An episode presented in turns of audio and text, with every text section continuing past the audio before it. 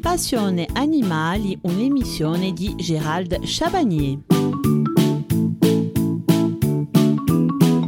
Pour ce quatrième volet sur le rat, nous parlerons de son hygiène corporelle afin de garantir son bien-être. Le rat est victime d'une très mauvaise réputation. Cependant, ce ne sont souvent que des préjugés dus la plupart du temps à l'amalgame fait entre les rats de compagnie et les rats sauvages, agrémentés de quelques légendes urbaines. Tout d'abord, il faut différencier le rat sauvage Ratus ratus et nos rats domestiques Ratus norvegicus. Ces derniers sont sélectionnés et élevés par les hommes depuis des années, au début pour les laboratoires et ensuite pour pour les particuliers. Passons en revue ces préjugés. Le rat, c'est sale et ça sent mauvais. Pas du tout. Le rat est un animal qui se lave en moyenne 6 à 8 fois par jour, de manière très méticuleuse. C'est un animal qui aime un environnement propre et peut apprendre sans trop de difficultés à faire ses besoins dans une litière. Pour réussir à leur apprendre cela, il y a deux méthodes. La première consiste à prendre leur excrément et les mettre là où l'on voudrait que l'animal fasse ses besoins. La deuxième, ma préférée car moins fastidieuse, mettre une litière différente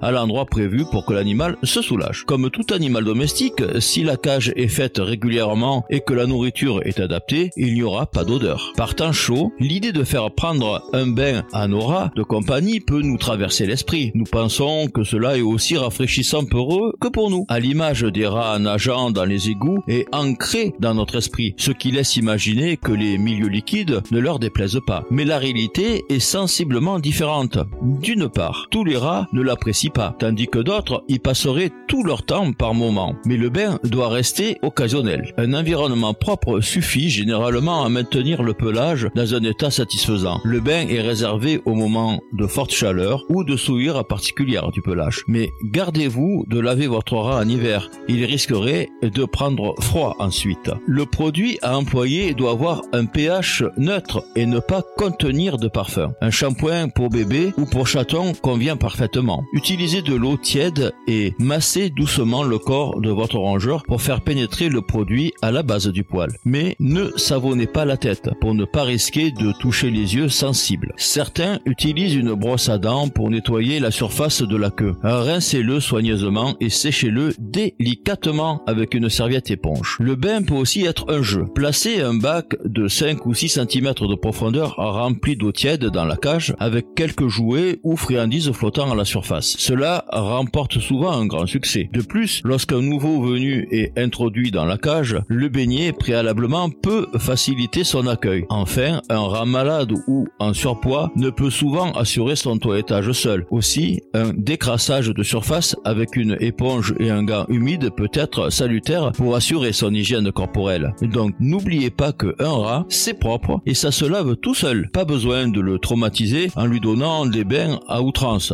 De plus, cela peut être mauvais pour sa peau. Si votre rat n'est pas propre ou ne sent pas bon, c'est peut-être aussi car vous ne nettoyez pas correctement son environnement. Si sa cage est sale, il aura du mal à rester propre. Attention, tout de même, le rat a une odeur naturelle au même titre que le chien ou tout autre animal. Votre rat, ça peut être juste le rat et si vous n'aimez pas cette odeur, cela ne sert à rien de le vaporiser avec des produits en tout genre. Si jamais votre rat a dépassé les limites de l'acceptable niveau hygiène. Ça peut arriver. Alors, dans ce cas, donnez-lui un bain. Autant une coupelle d'eau dans laquelle plonger les pattes quand il fait chaud, ça fait plaisir. Autant le bain, c'est une autre histoire. En général, le rat n'aime pas du tout ça et vous le fait bien comprendre. La méthode la moins traumatisante reste un gant humide passé sur le pelage. Ça suffit en général. Si jamais vous voulez vraiment le baigner, faites attention qu'il ne puisse pas tomber lors d'un de ses sauts, ni même se blesser sur quelque chose. Mouillez-le à l'eau tiède. Ne lui passez pas la tête sous l'eau, ça ne sert à rien. Puis savonnez-le. Pour ce qui est du savon,